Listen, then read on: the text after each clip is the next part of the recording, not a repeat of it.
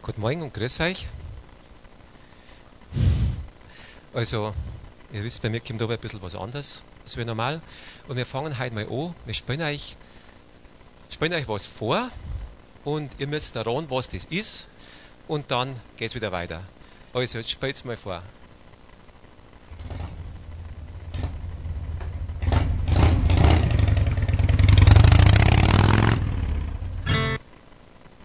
Was ist das?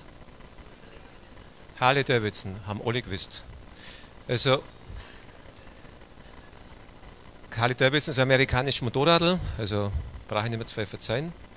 Und für jeden hat der Klang von dem Motorradl irgendwie einen anderen Hintergrund. Für manchen bedeutet es ganz viel, für andere Leute bedeutet es überhaupt nichts. Und bei mir, wenn ich diesen Sound her, das verbindet sich nur, also Harley Davidson, mit einem Wort.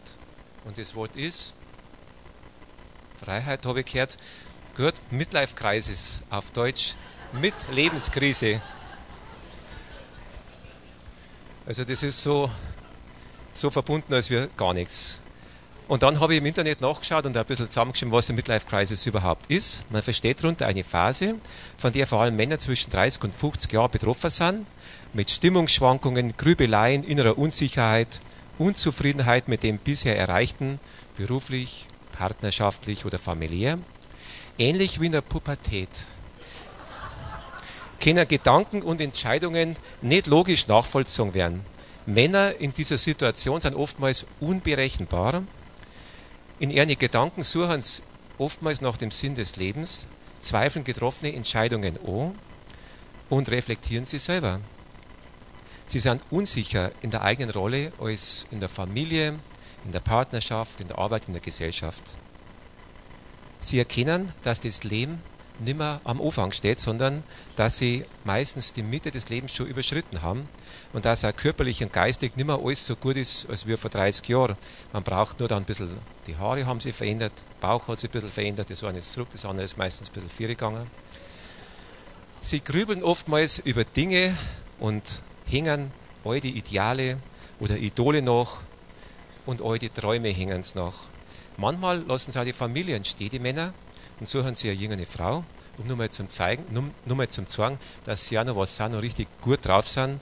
Oder sie möchten in der zweiten Beziehung das gut machen, was sie in der ersten nicht richtig auf die Reihe gebracht haben. Dazu gibt es natürlich noch viel weitere Gedanken. Aber zu, einem, zu einer Krise möchte ich nur eins sagen, eine Krise ist eigentlich auch wichtig, fordert eine Entscheidung in der Regel und die kann gut sein und die kann auch schlecht sein. Also in jeder Krise gibt es eine Chance, so einer Midlife-Krise. Und deswegen zeige ich jetzt mal einen Film, einen kleinen Film, den schaut euch jetzt mal an.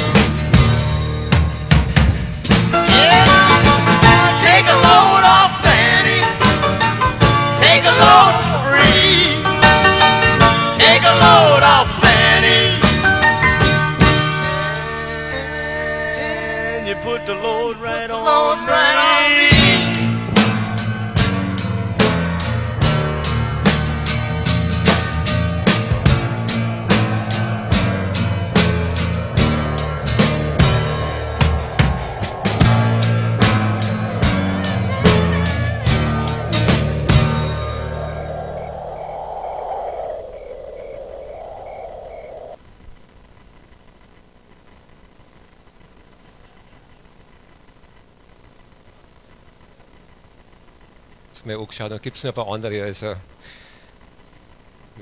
das war ich mit Hut, genau. Nun, ihr Männer, wer ist eigentlich gelegentlich einmal zumindest Drama davon, alles hinter sich zu lassen, ganze Verantwortung, auch die Familie, Arbeit, Gemeinde, Pflicht und Pflicht und Pflicht. Drama darf man schon mal, oder? Harley Davidson und im Sonnenuntergang entgegenfahren und immer den absoluten Sound um die Ohren haben. Natürlich ohne Sturzheim, denn vor lauter Freiheit, die man da schon spürt, gerade in dem Film, da hält der Hut so, auch, braucht man gar nicht anhängen. Und an euch junger Leute, also wenn ihr mit eure Väter ab und zu nicht klarkommt, es kann daran dass ihr was verkehrt macht, was die Eltern ja meistens sagen. Es kann aber auch sein, dass der Vater ausgebrannt ist oder in einer Krise, in einer Midlife-Krise vielleicht ist. Und da heißt die junge Leute echt weise sein weise sei und wenn ihr das merkt, bitte euch auch für irgendeine Väter zu beten, wenn sie echt ein Problem haben. Also für mich war die Midlife Crisis eigentlich nie ein Problem. Bis ich 50 Jahre alt geworden bin und dann, seit dieser Zeit hat meine Frau mich immer gewarnt vor dieser Krise. Es war für mich überhaupt kein Thema, aber irgendwie hat sie es so oft gesagt, dann habe ich angefangen, mich darüber zu erkundigen und darüber Gedanken zu machen. Man braucht nur lang noch reden, gell? dann kommt was. Und für Leute, die jetzt äh, Fragen haben, da gibt es im Internet gibt's so eine Seite und da kann man so einen Test machen, der hat 85 Punkte. Kann man dann schauen, ob man in der Krise ist oder nicht. Also ich habe nicht gemacht. Ich habe nicht gemacht, weil ich genau weiß, dass ich maximal 42 zusammengebracht hätte und bei 43 geht es los. Aber mir ist bei dem Nachdenken auch aufgefallen, dass ich vor, mit 20 Jahren schon so eine Krise gehabt habe. Und zwar, ich habe schon mal erzählt, als junger Mann bin ich mit meinem Moped ein paar Mal angefahren und habe wirklich äh, fest, schwere Unfälle gebaut. Und dann war mir natürlich als 18-Jähriger klar, Motorradfahren ist viel zu gefährlich, braucht man gar nicht drüber reden, Führerschein wäre gar nicht gemacht. Und ich habe einen Autoführerschein gemacht. Ein Jahr später bin ich zur Bundeswehr einberufen worden. Und wie ich schon reingefahren bin nach Berchtesgaden in die Strupp, beim Reinfahren habe ich schon gemerkt, dass so eine Enge, das kannst du überhaupt nicht erbacken, wie ein Gefängnis. Und habe mir vorgenommen, wenn ich rauskomme, mache einen Führerschein nach und kaufe mir sofort ein Motorrad. Und was denkt ihr, was für uns ich geträumt habt? Harley Davidson, ja, eigentlich schon, aber da hat es nicht ganz gelangt. Ich habe mir dann gedacht, BMW hat es da gewinnen. Kreidler, nein, Yamaha. Yamaha XT und XS, das waren so die kleinen Harley Davidson, die Harley Davidson für den kleinen Mann. Hat 5.500 Mark gekostet damals, so ein Motorrad. Und prompt nach zwei Wochen bin ich wieder rausgekommen, denn ich habe mich mit meinem Hauptmann nicht einigen können über die Haartracht, wie er meine schönen langen Haare bezeichnet hat. Da haben wir nicht klar gekommen, ich habe man müssen ganz kurz sein und so, habe ich auch noch ein bisschen, ein bisschen was gedruckt. Auf alle Fälle bin ich wieder rausgekommen. Und an dem Tag, wo ich heimgekommen bin, habe ich sofort den Motorradführerschein abgefangen, an demselben Tag, und habe mir dann ein Motorrad gekauft. Wer mich kennt, findet das wahrscheinlich lustig. Also, meine erträumte kleine Harley, die war mal über Nutzteier, da habe ich übrigens ein Bild von der kleinen Harley. Das ist die Yamaha. Naja. Das war die XT 500 Kubik. Die Gabe war nicht ganz so lang wie bei der Harley Davidson, hat einen Zylinder. Und die XT war die Straßenmaschine eigentlich das gleiche, aber mit einfachen, einfachen Reifen. Von der habe ich geträumt. Aber die war dann teuer und dann hat es mir für ein Honda gelangt, der 400er Honda gebrauchte CB 400N, war auch ein schönes Motorrad. 27 PS, ich meine, für so einen jungen Midlifeler mit 65 Kilo ist kein Problem, das bringt er leicht weiter. Wenn man natürlich einmal eine richtige, eine richtige Krise hat mit 50, da braucht man schon schwere Maschine. Gell? Da ist dann der Bauch und auch der, Dick, der Geldbeutel dicker, also da passt es dann schon. Aber für mich war das noch nicht so wichtig. Mit dem Motorrad bin ich eine Zeit gefahren. Ja, ich kann nicht sagen, wie ich da gefahren bin, von wegen ohne Sturz, das war nicht das Wenigste, ich jetzt halt ja nicht drauf eingehen. Auf alle Fälle Auf alle Fälle habe ich das schon mal irgendwie mitgemacht und dann habe ich doch gespannt, dass es echt gefährlich ist, das Motorradfahren und dass man viel die Umwelt verschmutzt und lauter so Sachen. Man hat ja Ideale gehabt in der Jugend und habe es dann wieder verkauft. In meiner Predigtheit muss übrigens Harley Davidson für sämtliche übrigen Laster für alle Männer herhalten, die übertriebene Sehnsucht zu einem teuren Hobby äh, äh, signalisieren. Das soll der modernes Zeichen für unvernünftiges Handeln sein. Und bei alle Harley-Fans möchte ich mich vorher gleich schon mal entschuldigen, nicht, dass einer, einer Hobby in die in Mitleidenschaft gezogen wird. Und bei meiner Predigt müsst ihr halt ein bisschen aufpassen, ihr müsst euch auf zwei Ebenen bewegen, einmal im Alten Testament und einmal in der Jetztzeit. Na gut, äh, nach persönlichem und Schwärmereien möchte ich euch natürlich äh, in die Bibel einführen. Und zwar auch nachgeschaut, aber unter Midlife Crisis ist nichts hergegangen, unter HD Harley Davidson ist auch nichts hergegangen. Aber ich habe unter Richter 6 habe ich über einen jungen Mann was gehört, der hat auch Probleme gehabt, mit dem Vater und überhaupt. Es geht um Gideon. Und in Richter 6 fängt es an. Und die Söhne Israels taten, was böse war in den Augen des Herrn. Das ist jetzt ein Satz, der sagt eigentlich, mei, die haben halt getan, was böse war in den Augen des Herrn. Die Generation, die damals war, das war die Generation nach Josua, die haben vergessen, was der lebendige Gott alles gemacht hat. Der Auszug aus Ägypten, das wisst ihr, und das Schilfsmeer durch und das Männer haben es gekriegt, Jericho ist gefallen. Und sie haben dennoch das nicht gemacht, was in die Augen Gottes recht war. Und sie haben das eigene gemacht, ohne dass Gott überhaupt gefragt haben. Sie haben Gott verlassen, haben andere Götter nachgelaufen, die Götter von den Ländern, wo sie auch waren und von den Nachbarländern, haben sie von denen niedergeworfen. Und ich habe gespannt, dass eine Abkehr vom lebendigen Gott nicht automatisch irgendwas anderes hinten nachbringt. Es geht Hand in Hand von Gott weg und zu was anderem. Aber so einfache Sätze, wie da in der Bibel stehen, die sagen für mich noch viel mehr aus. Die Söhne Israels taten, was böse war in den Augen des Herrn. Was war das? Und ich glaube, das war gar nicht so einfach. Da haben Kämpfe stattgefunden, und zwar zwischen den Leitern vom Volk und auch für die Leiter in die Familien. Da hat eine Frau vielleicht eine andere Gottheit mit in die Ehe gebracht. Der Mann hat sie vielleicht widersetzt, später hat er vielleicht mal nachgegeben oder aufgegeben. Und wie haben wohl die Frauen mit den Entscheidungen umgegangen, die gelaufen haben? Da gab es sicher Diskussionen, Machtkämpfe in den Familien, auch in, in, in der Regierung. Jedenfalls haben sie wohl die Familien und die Leiter im Volk durchgesetzt, die vom lebendigen Gott weggegangen sind und was anderes gesucht haben. Und mir ist auch aufgefallen, dass die nicht den einen Gott verlassen und zu einem anderen gegangen sind, sondern die sind zu mehrere gegangen. Es waren immer mehrere. Balim, da heißt es die Mehrzahl von, von Göttern und äh, äh, die, die äh, Astaroth, Mehrheit der weiblichen Göttinnen. Also scheinbar tut es, wenn man einen normalen Gott, nicht, unseren Gott nicht hat, den lebendigen, dann tut es auch nicht, dann braucht man immer mehrere. Und die Männer waren ja damals die Leiter von der Familie, wie heute auch, oder? Ist klar. Ähm,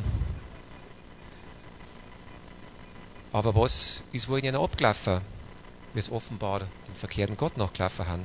Haben die Männer gemacht, was die anderen alle machen, haben sie einfach mit dem Haufen mitgeschwommen? Oder haben sie die Götter von den schönen Frauen übernommen? Oder war einer, einer Gott einfach langweilig? Sensationen mit Opferkult, viele Götter ausschweifen, die feiern, haben die vielleicht die Männer angetürnt? Vielleicht waren die Männer auf einer Krise. Vielleicht gab es eine alttestamentliche Midlife-Crisis. Vielleicht hat es sowas gegeben. Naja, so wie mancher von uns vielleicht überlegt, am Sonntagvormittag sei Harley aufzupolieren. Da hätten wir ein Foto. Also ein Gerät, oder? Das Übergerät. Und auch das Geräusch jeden Tag zum Herrn am Sonntag in der Früh.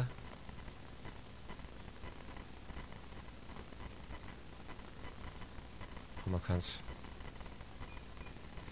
Naja, auf alle Fälle, kein Geräusch, ihr es ja schon, haben die Männer damals einfach auch eine Probleme gehabt.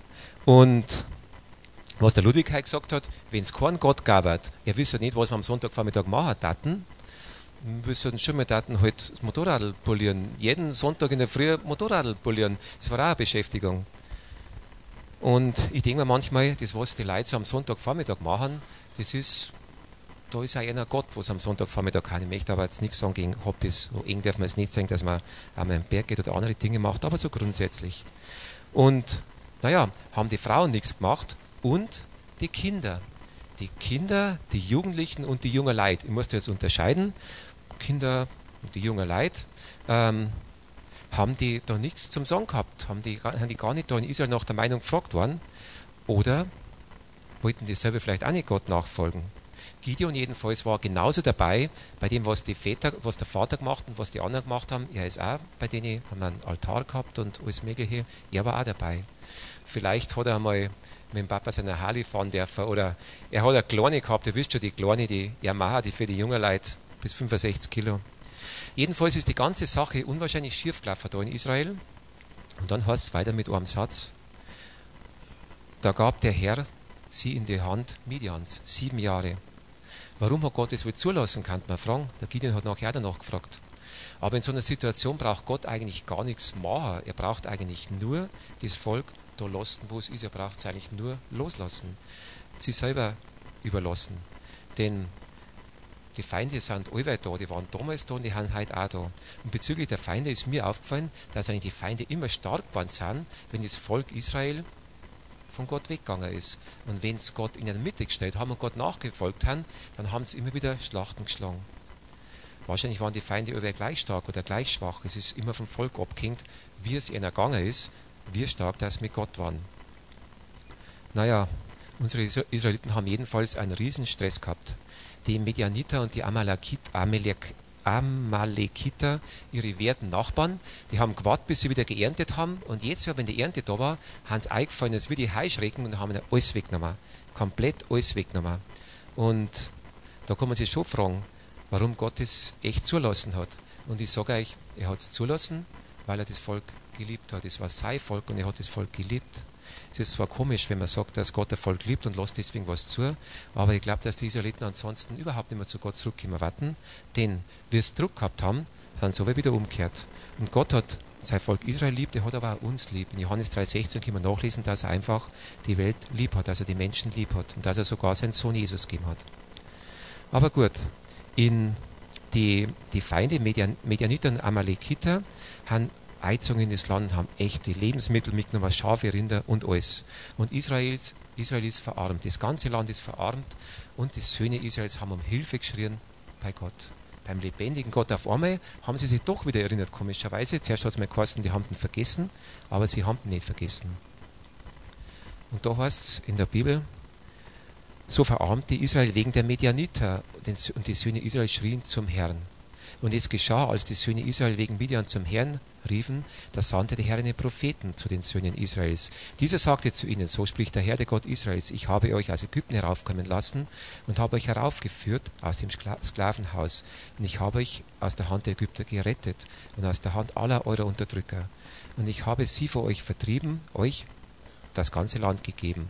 Und ich sprach zu euch, ich bin der Herr, euer Gott. Ihr sollt nicht die Götter der Amoriter fürchten, in deren Land ihr wohnt, aber ihr habt meiner Stimme nicht gehorcht. Der Prophet hat die Israeliten sozusagen schon die Leviten gelesen, wie man bei uns sagt. Und sie haben sich eigentlich die Situation schon selber eingebrockt.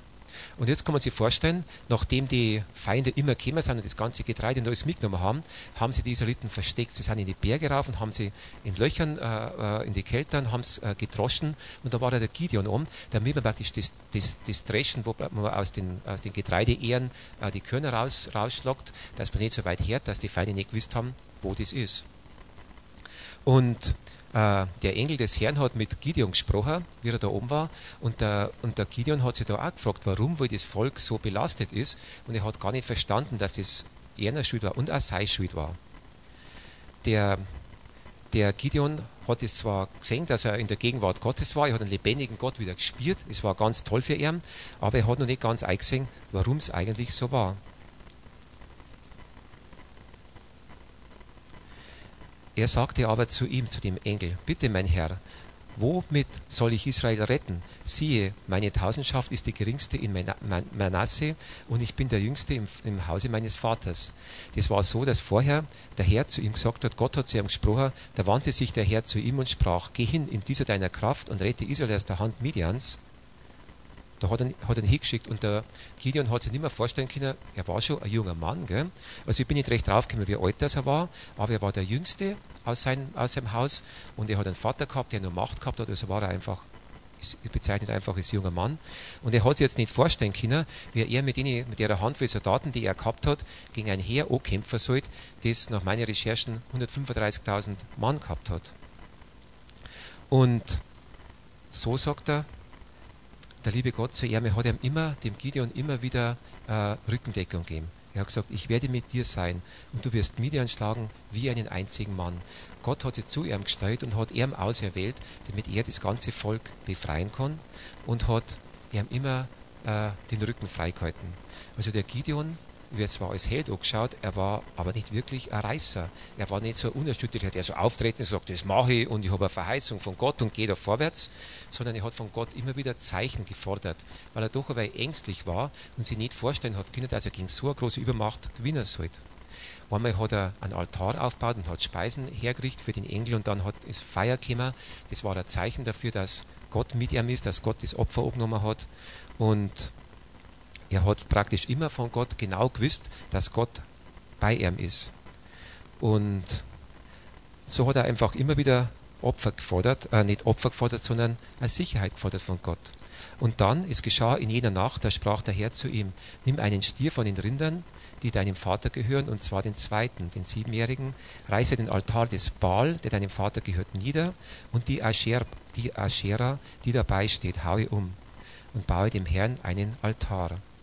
Jetzt hat Gott ihm gesagt, er sollte praktisch, er sollte ähm, die Altäre wegreißen und, ähm, und sozusagen das Volk reinigen auf dem. Und nachdem Gideon wieder dem lebendigen Gott begegnet war, hat er das auch gemacht. Er hat gemerkt, nachdem er Gott wieder bei sich gehabt hat, dass der Götzendienst ein Problem ist und dass als allererstes er aufhören muss mit dem. Es ist jetzt nicht nur das Volk gewesen, sondern er hat bei sich selber angefangen und dann seine Familie. Und dann ist er gezogen, hat er sich ein paar seine Knechte genommen und sind sie in der Nacht, weil sie Angst gehabt haben vor den Israeliten, sind sie sind sie zu den Altäre gegangen und zu der, zu der Statue und haben das alles total kaputt gemacht. Und am nächsten Tag war natürlich eine äh, große Krise. Das könnt ihr euch vorstellen, in der Früh, wie das aufgekommen ist. Aber was mir nur so bewusst ist, wenn wir jetzt sagen, der eine von euch kann jetzt vielleicht sagen, naja, so wie der Gideon, Gott ist immer bei ihm, ein Engel ist da, der redet mit ihm und gibt ihm immer wieder, wieder Sicherheit. Da ist doch eigentlich ganz einfach, dass man sowas macht. Das, äh, das darf ich auf alle Fälle auch machen, wenn mir Gott so genau zu mir sprechen darf und da man so eine Zusage machen und da ich ganz konkret mit Gott mitgehe. Aber die Frage ist, redet denn eigentlich Gott nimmer zu uns? War das denn gerade früher oder ist das nur für ganz besondere Leute gedacht? Und ich denke mal, wir haben ja sein Wort. Und ein Wort, das ist mit dem, das wird dann zugesprochen. Ein Wort ist also ganz was Tolles. Es ist das Wort Gottes, es ist die Bibel und da sind da Verheißungen drin. Genauso Verheißungen, als wie der Gideon damals gehabt hat. Oder man hört auch von Gott durch Geschwister oder durch Zeichen. Wir haben heute von Heilung gehört. Wir haben Geschwister, mit denen, wo wir bei der Ludwig gesagt haben, wo wir zusammenkommen können. Und ich glaube, es ist eher das Problem auch bei uns, und wie es auch bei den Israeliten war, wir hören zu wenig auf Gott. Und deswegen möchte ich euch heute ans Herz legen, einfach mal bewusst auf Gott hören. Zeit nehmen auch, wie es heute auch schon geheißen hat, und in Ruhe kommen und auf Gott hören. Na gut, dann bin ich wieder bei Gideon.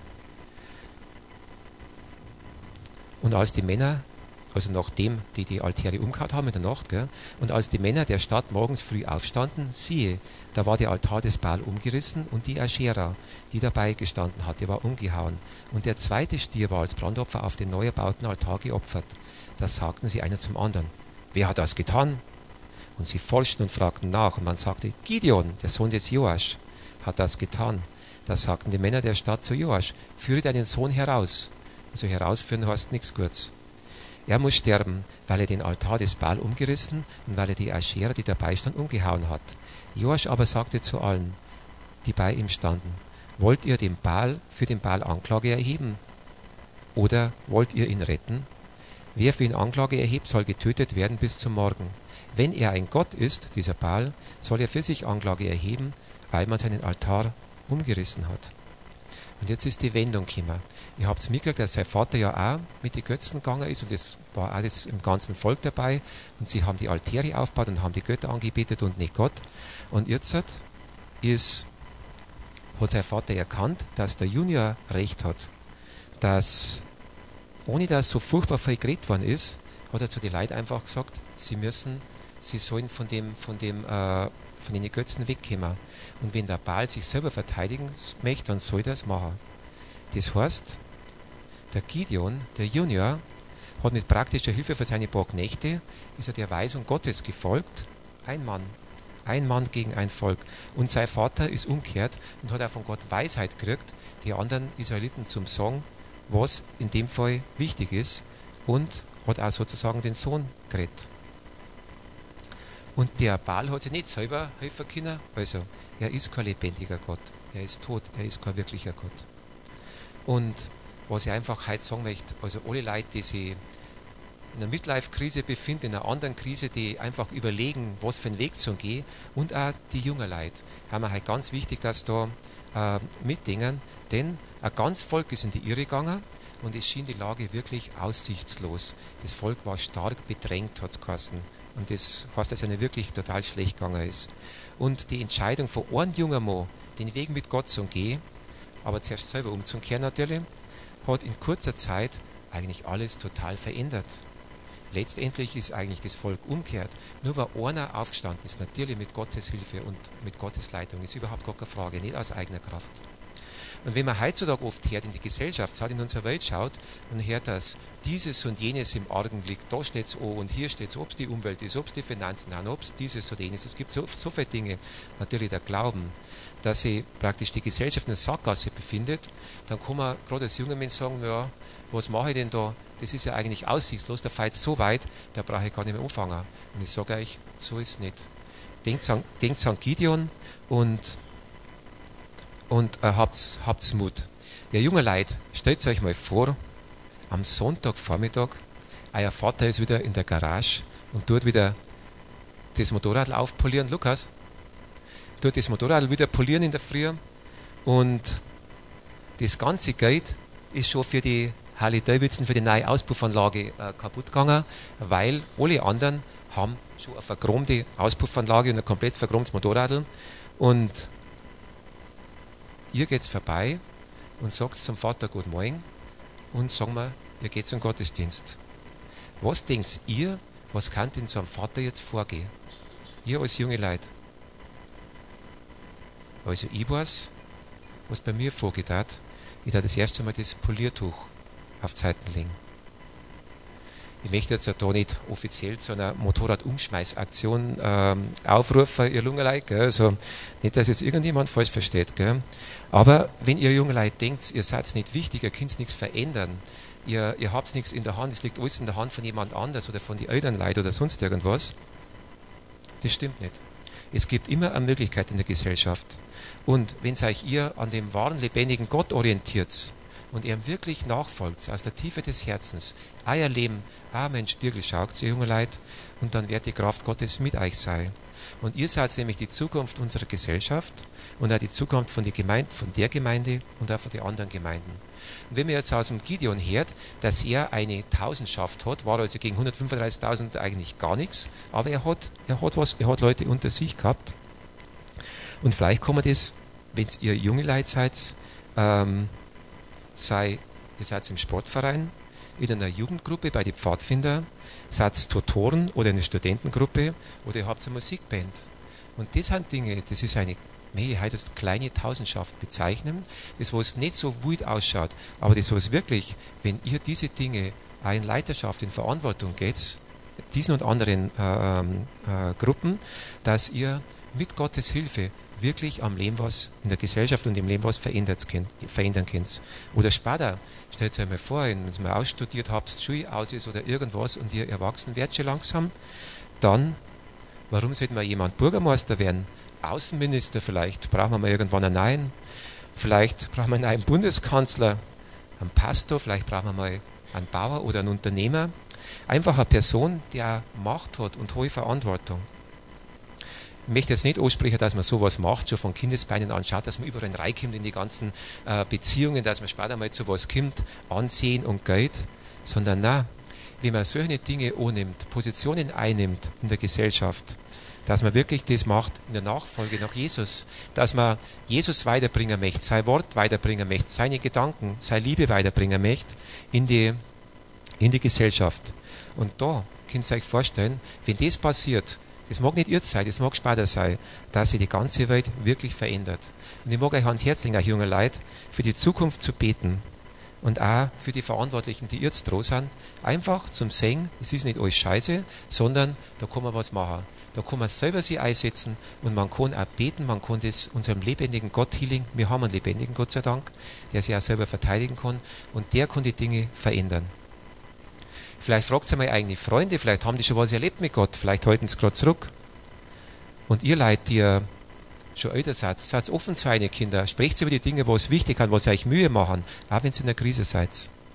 Denn nur wenn Jung und Alt zusammenhelfen, dann kommt was Gutes dabei raus. Es ist nicht so, dass die Alten alles richtig oder alles verkehrt machen und die Jungen genauso, sondern jeder hat seins. Der eine hat Erfahrung und der andere hat vielleicht nur mehr Mut. Wir müssen zusammenhelfen. Und auch wir Erwachsenen, wir halten auch manchmal zurück mit Zeugnissen. Auch das ist wichtig, auch für die jungen Leute. Aber jetzt wieder zu Gideon. Ich kann nicht auf alles eingehen, was im Gideon passiert ist und das kann man nicht aufnehmen, es darf zu lang dauern und man darf es auch nicht, nicht, nicht mehr alles so verstehen. Und, und darum möchte ich euch bitten oder euch raten, wenn euch mehrere Dinge interessieren, in der Zukunft einfach das selber durchzulesen und zum Schauen, wie es dem Gideon so gegangen ist.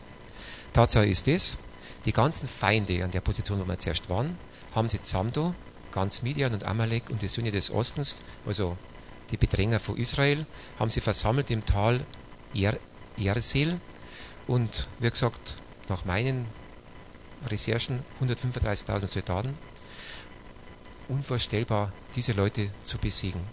Aber es heißt, der Geist des Herrn aber umkleidete Gideon und er rief viele der Stämme Israels zusammen und sie zogen gemeinsam dem Feind entgegen. Könnt ihr euch vorstellen, was der äh, eigentlich für Angst gehabt hat? Er hat auch Angst gehabt, er hat von Gott immer wieder äh, äh, Bestätigung gefordert, aber gegen so ein großes Heer zum Treten, wo man menschlich überhaupt gar keine Chance nicht hat. Aber Gott umkleidete ihn. Und mit Gottes Hilfe ist alles ganz anders. Da können wir unsere eigenen Schwächen vergessen. Und es das heißt, nachdem Gideon sich zu Gott umgewandt hatte und die Götzen aus seinem Vaterhaus geworfen hatte, ruft ihn der Geist Gottes auf, aktiv zu sein. Das heißt, der Gideon ist nicht losgezogen, gescheiten Panzer angezogen, der weiß, was aufsitzt und Schwert und alles mögliche in die Hand genommen, sondern er hat zuerst sein Leben mit Gott auf die Reihe gebracht, hat seine, seine Sünden ihm hingelegt und Gott hat ihm gesegnet und Gott hat ihm fortgeschickt. Also, es war immer Gott dabei, ganz am Anfang. Und dann, mit der Kraft Gottes, hat Gideon inzwischen ein ganz ansehnliches Heer aufgestellt mit 32.000 Mann, aber immer noch hat er Zeichen von Gott braucht, um ganz sicher zu sein, dass er der erwählte Retter ist. Und das ließ er euch wieder vor. Und Gideon sagte zu Gott, und wenn du Israel durch meine Hand retten willst, so wie du geredet hast, so lege ich frisch, gewohne, äh, frisch geschorene Wolle auf die Tenne. Wenn Tau auf der Wolle allein sein wird und auf dem ganzen Boden Trockenheit, dann werde ich erkennen, dass du Israel in meine Hand, dass du Israel durch meine Hand retten willst, wie du geredet hast. Das heißt praktisch, er hat gesagt, wenn ihr jetzt eine Wolle nimmt, die Wolle saugt ja, äh, saugt ja an Tau recht leicht an, dass praktisch die Wolle vom Tau nur nass wird und der Boden nicht, was eigentlich nicht gibt, weil die Wolle hat den Tau eigentlich vom Boden. Und Gott hat das gemacht. Und dann hat er nur mal das Gleiche gefordert, dass er gesagt hat, praktisch die Wolle, die so saugfähig ist, soll im Tau des Morgens, soll Drucker bleiben und der Boden soll allein nass sein. Und auch das hat Gott gemacht. Beides hat er gemacht.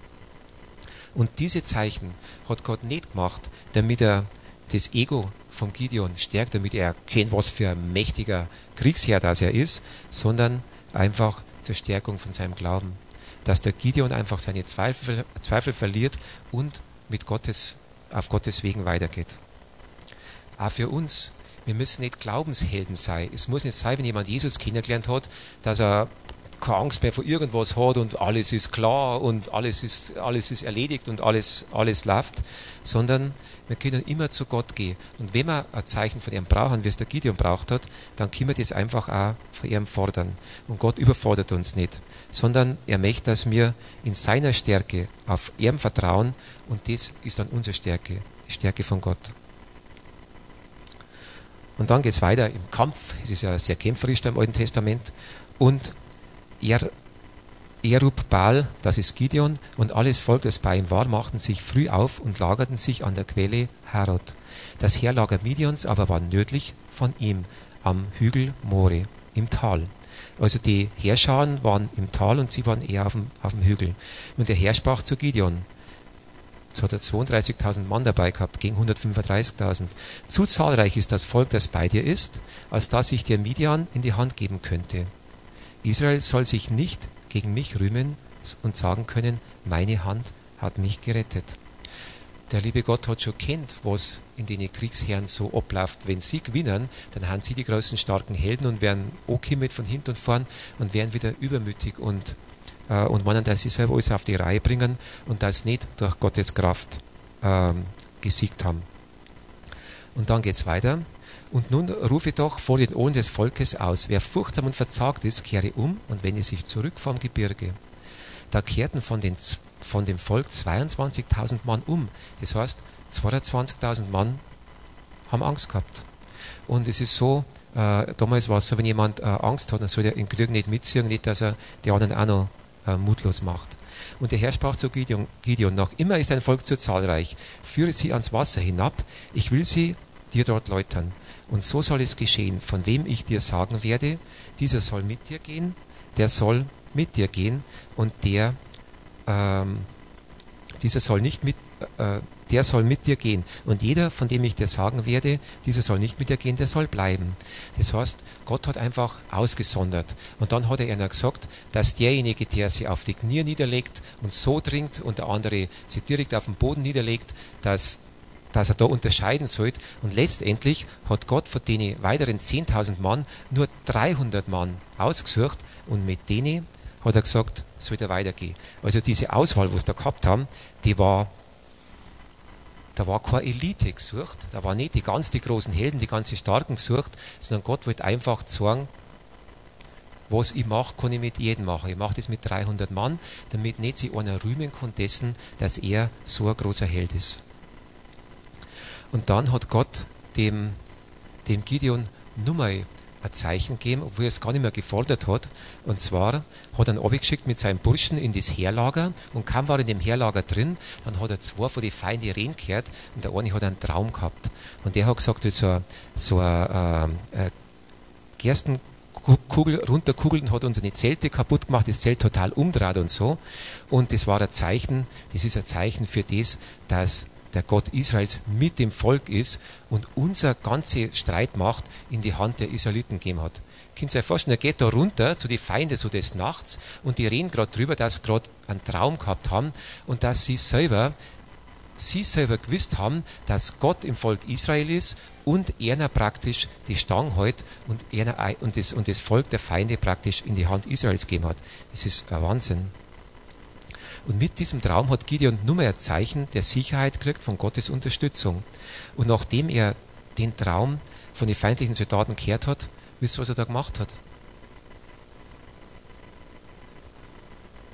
Niedergefallen hat angebetet. Er war ich möchte es jetzt einfach mal sagen, so gerührt, gegen dieses Heer anzutreten, was chancenlos ist. Gott hat ihm vorher schon Zeichen gegeben, hat ihn ausgesandt und dann gibt er ihm auch noch diese Sicherheit mit. Also der Gideon, der war meiner Meinung nach einfach innerlich wirklich bewegt von Gott und hat sich auf den Boden hingeschmissen, hat einfach gebeten, hat Gott gedankt dafür, dass er ihm das Volk in die Hand gegeben hat und dass er praktisch, das sind meine Worte, als, als Werkzeug dienen kann, dass er das machen darf ohne eigene Kraft und mit Gottes Hilfe einfach das Volk in seine Hand gegeben hat, das ist schon erledigt eigentlich. Er braucht nur mehr, nur mehr da einige. Und dieses, dieses Wissen, das hat nämlich die Feinde den Mut genommen. Das war nicht, dass die Israeliten so stark sind, sondern dass Gott stark ist. Nur das. Und die haben wackelige Knie gehabt, obwohl sie so viel gewinnen haben.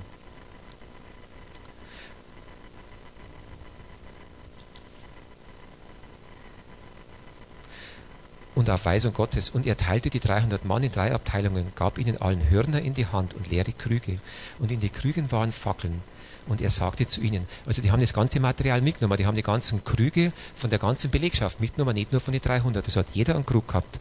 Und er sagte zu ihnen, seht es mir ab und macht es ebenso. Siehe, wenn ich an den Rand des Herlagers komme, also wenn es jetzt dann oben zu die Feinde, dann soll es so geschehen, dass ihr es ebenso macht, wie ich es mache.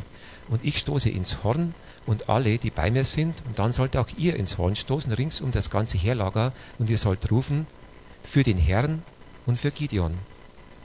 Und Gideon und die hundert Männer, die bei ihm waren, kamen an den Rand des Heerlagers beim Beginn der mittleren Nachtwache. Man hatte eben die Wachen aufgestellt und sie stießen in die Hörner und zerschmetterten die Krüge, das muss furchtbar geracht haben, die sie in der Hand hatten. Da stießen auch die anderen drei Abteilungen in die Hörner und zerbrachen die Krüge. Und sie ergriffen mit der linken Hand die Fackeln und mit der rechten Hand die Hörner zum Blasen und riefen, Schwert für den Herrn und für Gideon. Und sie blieben stehen, jeder an seiner Stelle rings um das Heerlager. Und dann lief das ganze Heerlager, die Tausenden von Feinden, durcheinander, und sie schrien laut und flohen. Während nun die 300 Männer in die Hörner stießen, da richtete der Herr das Schwert des einen gegen die anderen, und zwar im ganzen Heerlager. Und das Heerlager floh bis Bethschida nach Zereda hin bis an die Grenze von Abel Mehola bei Tabat. Ihr euch das vorstellen? Da stehen 300 Männer rum, haben ein Horn in der Hand und so einen Krug und eine Fackel und machen einen Motzrautau und bis Licht und die anderen haben total, total durcheinander. Und die Waffen, wenn man so Waffen bezeichnen mag, von den Israeliten, wie gesagt, Hörner und Fackeln und, und äh, Krüge, Tonkrüge, gegen stark bis an die Zähne bewaffnete Feinde, ist unvorstellbar, dass die da siegen. Aber die Panik in der Nacht und der liebe Gott, hat geheißen, hat die Schwerter gegeneinander gerichtet, sind in der Dunkelheit um und um, als wie die blinden Bremen, sagt man auf, auf Borisch. Und weil sie Angst gehabt haben vor Gott, jetzt hat jeder wollte sein, seine Haut retten und ist gegen irgendjemand losgezogen und eigentlich waren es die eigenen Leute, die es bekämpft haben. Und die haben sie gegenseitig, also ein großes Gemetzel war das schon, gell? also gegenseitig äh, zusammengemetzelt, 120.000 Soldaten, Wahnsinn. Also was Gott da gemacht hat, das hat eigentlich nicht Gideon gemacht, eigentlich hat alles Gott gemacht. Wenn man so sieht, wie man was verändern kann, ein ganz Volk so eine Heerschar anschlagen und selber eigentlich, eigentlich war er nur treu. Er hat sein Leben wieder nach Gott ausgerichtet, hat die Sünden bekannt und ist einfach, hat einfach das gemacht, was der liebe Gott von ihm verlangt hat. Das war die ganze Kunst von dem großen Helden Gideon. Und das kann, kann man wirklich auch äh, als Ermutigung nehmen, auch für uns. Was die Geschichte mit Gideon anbelangt, möchte ich jetzt da abschließen. Es ist nachher weitergegangen, er hat auch wieder Mühen gehabt, aber das mag ich euch bitten, selber zum Studieren. Aber eins ist mir nur klar geworden. Wenn Gott einen, einen Menschen ruft und der Mensch kehrt um und er möchte ehrlich Gott nachfolgen, für den setzt sich Gott ein. Für den kämpft Gott. Und der braucht nicht aus eigener Kraft schöpfen. Und es kann sich das, was uns anbelangt, wie ich schon gesagt habe, mal in einer in einem Menschen manifestieren oder einer Gruppe oder einer Gemeinde. Und es ist allerdings auch Vorsicht geboten. Das habe ich im Alten Testament auch wieder, immer wieder nachgelesen. Wenn jemand von Gott recht viel Erfolg kriegt, wie jetzt der Gideon, dass er praktisch aus der Kraft Gottes dieses und jenes macht, manchmal ist es den Menschen schon an den Kopf gestiegen und sie haben dann irgendwann mal umdraht, obwohl sie wirklich mit Gott gegangen sind und haben dann vielleicht sind verehrt worden, vielleicht äh, wird Gideon wird man auch noch zum König erheben und so. Vielleicht haben sie die Gedanken wieder geändert und sie haben doch irgendwie stolz waren, die Menschen. Und das, da müssen auch wir aufpassen, wenn wir mit Gott gehen, dass wir einfach bei ihm bleiben. Auch wenn wir erfolgreich sind, wobei Erfolg das ist, was Gottes Wille ist, dass wir dann nicht meinen, wir, wir bringen das selber auf die Reihe, sondern auf Gott zu vertrauen. Na gut, jetzt habe ich euch viel verzeiht, von der Midlife-Crisis, von den Motorradl, von der Harley Davidson, als übertriebenes Zeichen, als übertriebenes Hobby äh, in der Ablenkung von Gott habe ich hingestellt. Aber es kann ja sein, dass heute einer unter uns ist oder jemand anders von dieser Predigt hört, von diesen Worten hört. Ein Harley Davidson-Fan, der jetzt halt am Sonntag zur Zeit auch gerade beim Polieren ist gell, und den Sound im Hintergrund hat. Und dass der sein Leben umdreht. Dass der sagt, vielleicht weil die Kinder vorbeigegangen haben, die Kinder für ihn gebetet haben oder die jungen Leute, weil Gott einfach gewirkt hat, er sie wieder umdreht und mit seiner Harley Davidson am Sonntag in der Früh schon losfahrt, aber nicht im Sonnenuntergang Richtung Rocky Mountains oder wo es hingeht, sondern im Sonnenaufgang Richtung Brothaus oder andere Gemeinde unterwegs ist, seine Freunde mitbringt an Gottesdienst und dann ein Vorschlag, wenn das sein sollte, dass die Harley-Davidson-Fahrer alle kämen, kann man da unten, da unten, also praktisch von, da von dem Parkplatz bis dort zur Tür mal anfangen, dass man da so einen Parkplatz macht für diese Leute. Da darf man dann zwei Tafeln machen, da steht drauf Harley Davidson Only und der Pfeil Harley Davidson Only Pfeil. Das heißt, von da bis da dürfen dann nur diese Leute parken. Also ich hoffe, ich hoffe, dass, dass die Leute, was jetzt am Sonntagvormittag machen, wirklich durch Gebet, durch Zeugnis, durch unseren lebendigen Gott einfach umkehren, die Freunde mitpacken und dass sie wirklich was rührt, dass man öfters mal über solche Themen reden können. Und euch bitte in eurem Leben wirklich auf Gott zu vertrauen und auch in der Gesellschaft Anteil zu nehmen und nicht die Flinte ins Korn schmeißen, es ist alles vorbei oder es hilft sowieso nichts, das stimmt nicht. Ich möchte die junge Leute er, er, ermutigen, die Jugendlichen, die jungen Männer, die jungen Frauen natürlich auch. Heute ist mal hauptsächlich um die Männer gegangen, seid mir bitte nicht besser, aber auch die Erwachsenen, dass sie umkehren, wenn sie einen falschen Weg gehen und wirklich mit Gottes Kraft wieder weitergehen und dass sie unsere Gesellschaft ändert. Danke euch.